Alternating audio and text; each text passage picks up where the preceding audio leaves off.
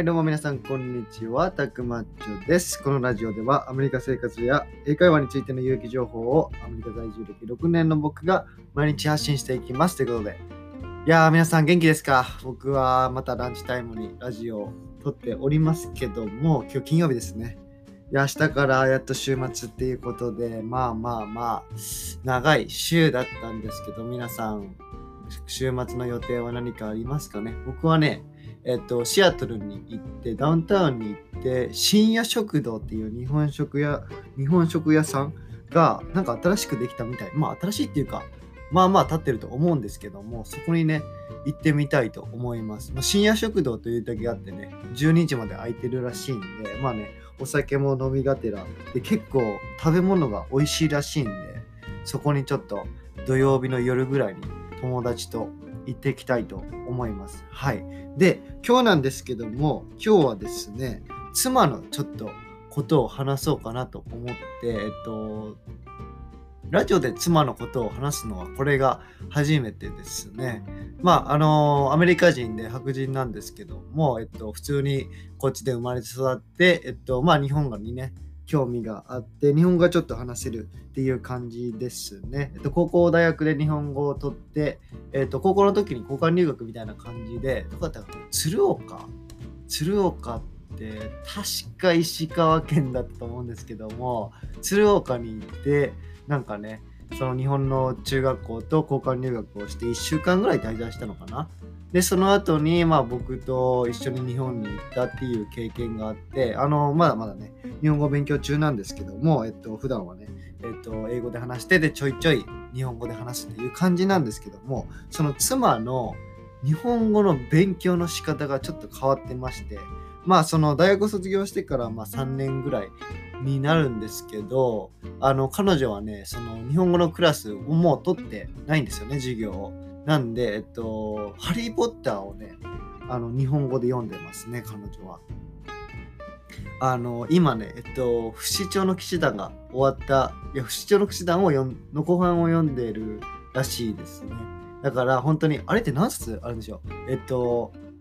まあ、4冊ぐらい、5冊目ぐらいですよね、あれ。まあ、上下とか合わせて。なんで、もうね、かなり読んでるっていう感じなんですけど、あの、彼女は、ハリー・ポッター自体は英語でもう読んで、結構前に。で、日本語で、あの、もう一回読んでるって感じなんですけども、すごいですよね。本当に尊敬します。マジで。僕、ハリー・ポッター、日本語でも全部読んでないですね。パーシー・ジャクソンは読んだんですけど、日本語でも読んでないのに、それを勉強中の言語で読むという。僕、英語では絶対読めないですね。まあ、読もうと思ったら多分読めますけど、めちゃくちゃ時間かかるし、何より知ってる、まあ、本もちょっと違うらしいんですけど、なんかね、その、大義というか、大義って方言かな？あのめんどくさいというかね、あの、あるじゃないですか、それが。ほあの、一通りのあらすじを知ってるのをまた読むってなると。でも彼女はね、それをね、ずっとやってますね。で、音読するんですよね。あの声に出して読んでるんで、えっと、それでわからない単語があったら携帯で調べて、まあ、勉強するみたいな感じで結構ねやってますねそういうの本当に。だから日本語を勉強し始めたのが高校の時なんで、えっと、4年と3年です。4年と4年で、まあ、8年9年10年ぐらいかな？10年ぐらいもう日本語を勉強しててだから本当にね漢字とか読み書きはできるみたいですね結構。だからあの今働いてるのもねえっと日本の日系企業で働いてるんででそこの経理っていうのをやっててで日本語とかもね書類が結構あるらしいんでその時にね役に立ったりしてるようです。はい。まあねそれで「ハリー・ポッター」の話なんですけどあの妻が、えっと、ハリー・ポッターを読んでて、で、僕本読んだことないんで、その結構違うらしいんですよね。なんでちょっと何が違うのって聞いたら逆になんか、え、じゃあ、あの、帽子のクラス分けの話知ってるみたいに言われて、いや、知らないって言ったら、あの、帽子ね、あれ、まあ、映画見た人はわかると思うんですけど、あれね、あんまあ、ネタバレになっちゃうかわかんないんですけど、そのハリー・ポッターは、えっと、グリフィンドールですよね。グリフィンドールにあの帽子分けでやられて、まあ、そのシーンがね、帽子が、いや、お前はスリザリンにも行けるよ、みたいな話で、えでもハリーは、いや、グリフィンドール、グリフィンドールって言って、グリフィンドールってなって、あの、グリフィンドールに決まるんですけども、何回グリフィンドールを見たかわからないんですけども、あのーで、あの、その、そのね、クラス分けの意味ですよね。あれね、映画、映画ではね、あんまり、あの色違い色が違うとかしか説明されてないんですけどもあの実際にはグリフィンドールは冒険好きの人があの行くみたいな感じででスリザリンが、えっと、アンビションですね。えっと何？志が高い人でえっとねえっとあえレイブンクローかレイブンクローは知識欲が確か知識欲が高い人でえっとハップルファフがそれ以外らしいんですよね。いや、ハップルパフひどすぎでしょ、マジで。いや、そのね、思考、あの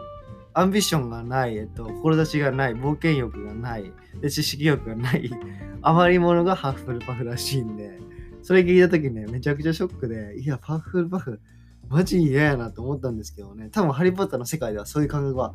ないんでしょうけど、別にね、ハッフルハッフルパフが言いにくいですね。ハッフルパフが落ちこぼれっていう感じではないんで、あの、それはね、すごい衝撃的でしたね。あとは、なんか聞いた話だと、ベアトリックス、ベストレンジがいないみたいなことを聞きましたね。本、あの、本の中では。いや、いるのかな？わからない。いや、それを聞いて、あ、そうなんだみたいな。あと、あとなんか、なんでしょう、ダンブルドアの弟がもっと描かれてるみたいな話も聞いて、まあね、そういう意味で言えば、確かに僕めっちゃハリー・ポッターの映画は好きなんで、まあ、本読んでみたいなっていう気持ちはありますけど、やっぱりね、あの結構長いんで、それはね、やる気が出ないんですよね。結構家にはまああるんですけど、日本語も英語も全部、妻が好きなんで。ありますね。あと、その妻は結構読書が好きで、えっともうね、そのハリー・ポッターも読んでますし、それとは別にね、英語の本も読んでますし、なんか、1ヶ月でどれだけ本を読めるかをなんかコンテストで応募してた時もあるぐらい結構本の虫というかめちゃくちゃあの本を大事にする人ですねあの人は。まあなんでねあとあと変わった趣味といえば多分この前のエピソードでも言ったと思うんですけどまあ乗馬するんですよね。8歳ぐらいかな。であの今えっ、ー、とうちは馬を3頭持っていて乗馬するんでまたねその話もまた別のエピソードでしていきたいと思います。はい。ということで今日はちょっと妻の話をしてみました。それでは皆さん今日も良い一日を。See you next time.